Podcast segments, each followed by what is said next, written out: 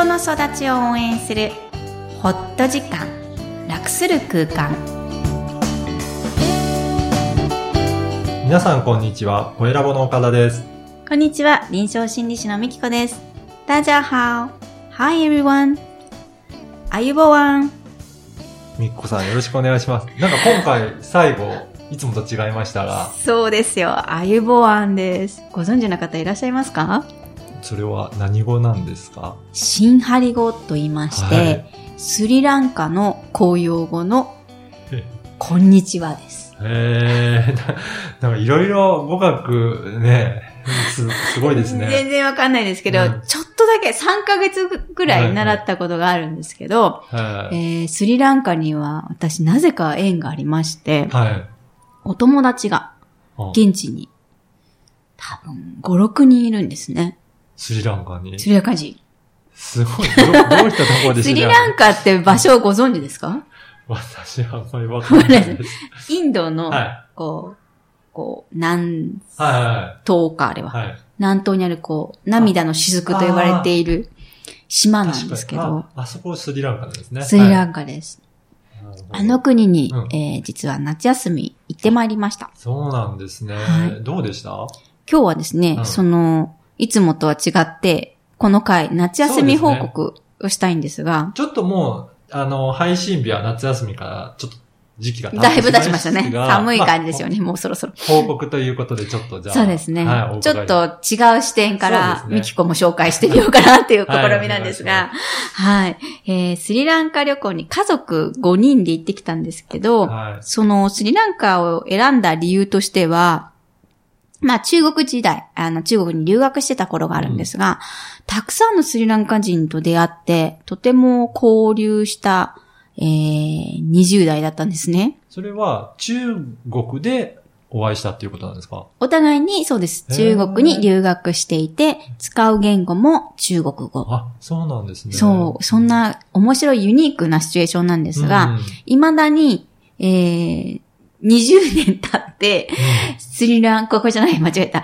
あの、中国語で会話をしてきました。へえ、スリランカにいて、お互い喋れるのが中国語なのでそうって。なんか、す英語で喋るのも、彼らは、あの、とても英語は、教育上、もう、幼稚園の頃から、あの、教育を受けているので、えーの、英語も達者なんですが、はい英語で喋るとなんかこう、恥ずかしい感じがするんですね、お互いに。そうなんです向こうかはどうなんだろう、そう感じてるかわかんないんですけど、普段から、あーとか、まあ、その当時が、うん。えー中国語で喋っていたので、うん多分とっても拙い、えー中国の方に聞かせるとおかしな中国語を喋ってるとは思うんですが、それで、あの、話して、本当にこう、タイムスリップしたような。あの、お友達が呼んでくれたんです。あの、来ないかと。で、前々から、あの、私、子供たちには国際交流させたいのに、はい。自分がまあ臨床心理士なので、えー、駐在もすることもないだろうし、うんまあ、夫の仕事も駐在が関係のない仕事なので、えー私自身は帰国子女なんですが、はい。子供は多分彼女らが留学しない限りは、異国の人に小さい頃に触れるってことは少ないなっていうのはすごい気になってるんですね。はい。私自身が、それはいけないっていうわけではないんですけども。で、しかもラッキーなことに、えースリランカの人って肌が黒いので、うん。まあ明らかに肌の色が違う人種とはい。触れ合うことができると。なるほど。ここは私の資源だったと。うん使えるいいところで、あの、子供たちは行かせたいっていう思いがすごいあったんですね。うんそれで、あの、7泊かな？はい。行ってきたんですが、このスリランカをちょっとだけ紹介したいんですけども、はい。あの、とっても小さい国なのに、異文化を受け入れてきた。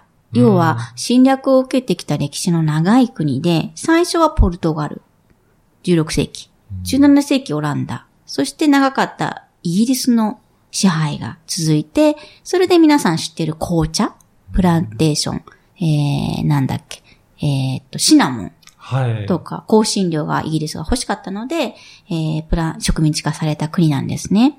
で、内戦もずっと続いて事情があり、ようやく8年前に終戦したばっかりの国なので、まあ、私20年前に行ったことがあるんですが、そんなに発展してる感じはしなかったですね。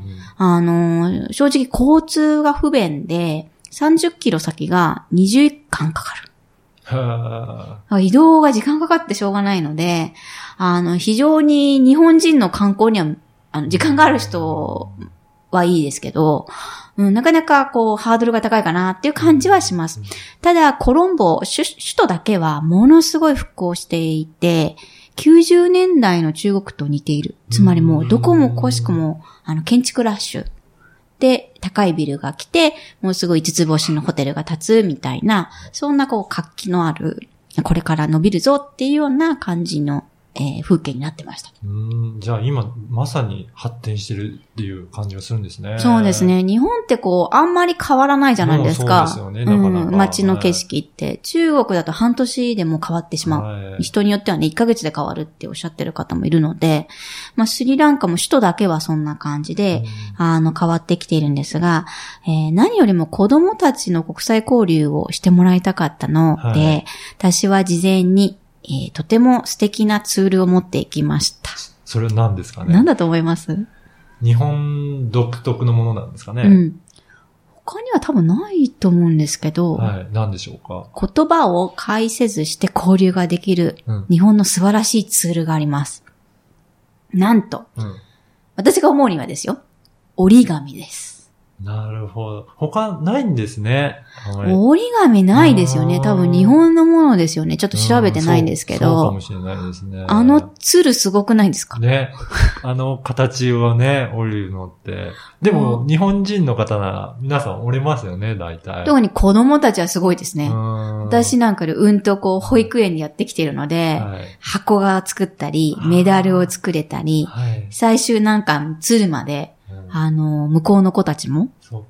同じように作りたい作りたいってものすごく嬉しそうに一緒に、うんまず1個目を折って、で見て真似る、そうか。あんまり言葉はそんな必要ないんですね。そうですね。うんこれができたっていうのを一緒に共有できたり、完成をごめでたり、嬉しいっていうのがちゃんとつながるので、どのシーンでもこう折り紙を持ってって、はやってデモンストレーションしますってやるい。と、うんってなりましたね。へえ、すごいですね。なんか嬉しいですね。日本のものが、こう子供たちが使って、うんなんか自信になるっていう経験ができたのかなと思います。えーそれ素晴らしい経験になりますね。そうですね。うん私はやっぱり言葉を使う心理師で言葉をとっても大事だと思ってるんですが、今回この夏休みで言葉を使わなくても、やっぱり心が通じるっていうのが感じると本当に嬉しいなっていうのは身に染みて思いました。やっぱりその、ね、あの言葉が通じない世界に行っうんて、うんうんそれをよく感じたっていうことなんですかね。そうですねね素晴らしいですね。岡田さんの夏休みはどうでしたか？私は今回、あのーいつも行ってるんですけど、キャンプにあそ行っうかて、うんうんそれで今年も、あのー子供たちと楽しんできましたね。えー、はい何泊で？えー、2泊であキャンプたんですよ。2泊以上じゃないとね、辛いですよね、そうですテントがね。ただ今年、ね、関東の方は結構8月雨で、そうですそうですたよね行った時も雨降っちゃったんですよね。あえーでもそんな中、テント頑張って立てて、でも子供たちはうんう、んそれはそれで楽しかったみたいなんですよね。まあそういった経験もできたりとかして、だからいろんな、なんか経験を、あのーできるといいかなと思って、いろんなところには行きましたけどね。うーん。じゃあ、毎年テントを張る経験をされてるんですね。そうですね。それで少しずつ子供たちも手伝えるところが増えてきて、うんうんいろいろお願いするようにしてますね。うん岡田さんって結構子育てにうんすごい関心があって、なんか私が喋ることも、え、そうなの？みたいな ツッコミが入ったりするんですけど、はい。子育てで何を感じてらっしゃいます？このキャンプもそうなんですけど。子供たちのやっぱり成長を見るのはすごく楽しいですね。だんだんだんだんできることが増えていくし、獲得していく過程？なんかそうですかね。うで、結構素直にいろいろ興味を持って、いろいろやりたい、こういうのもやりたいって言ってくるので、できればそれを全部実現できるものはさせてあげたいなっていうのがあるので、うん。まあ、やりたいっていうことはなるべくやらせるようにしますね。希望性だよね、なんかうん。岡田家。例えば、うん。料理したいって言ったら別にそれは危ないからってやめさせるわけじゃなくて、はい。あの、もう包丁も、小学校2年生の娘とかも包丁使いますし、あ、火も大人の包丁の大きさ？あちゃんと子供の包丁を買ってるんですけあはいど、使わせたり、うん。もう火も使わせたりして、料理をさせたりっていうのもやって、もうやりたい型なのね。もうやらせてますね。で、それができるとうん。子供たちも喜んで、うん。あ、またやりたいっていうのになるので、うん、いろいろと何でも手伝ってくれて、ううん、ん。いろいろややってくれますね。こう、またやりたいってうん。言ってもらうのが、岡田さんの好き？ああ、そうですね。うん。それ、あ、まあ、あのーなんだろうな。また次は違うことでもいいんですけど、まあ、一個そういうのもできるようになったっていうことで自信になってもらえればいいかなと思うんで、いろいろとできることが増えていくと。できることが増える。そうすると、なんか、いろんなことを体験すると、うん自分の選択肢も、うん。広がってそうですね。その通りですね。広がるね。なので、その中から自分のやりたいことを見て、うん選べるようになるのかなっていうのはあるので、うんなるべくいろいろね、経験した上で、じゃあ自分はこれがやりたいなって見つけてもらえればいいかなと思うので、まあそういった感じで。岡田パパはコーディネーターなんですね。そうですね。そういうのが好きかもしれないですね。大好きそう。はい。なので、そうやっていろいろ体験した上で、じゃあそれを選ぶっていうのは本人に任せるようかなと思ってうます。いろんなお子育てがありますね。はい。はいそうですね。はい。はい。では、本日のポイントをお願いいたします。はい。えー子育てにおいて、また自分においても、皆さんの楽しいってどんなところにありますか、えー心底楽しいと思える瞬間、そんな瞬間はありますか、えー皆さんの素敵なもの、発見したこと、えー日本らしい表現できるツールなど、いろんな楽しいをぜひぜひ教えてください。メールにて、えー気軽にお知らせくださればと思います。ポッドキャストを確実にお届けするために、購読ボタンを押して登録をお願いいたします。みっこさんありがとうございました。ありがとうございました。あゆぼわん。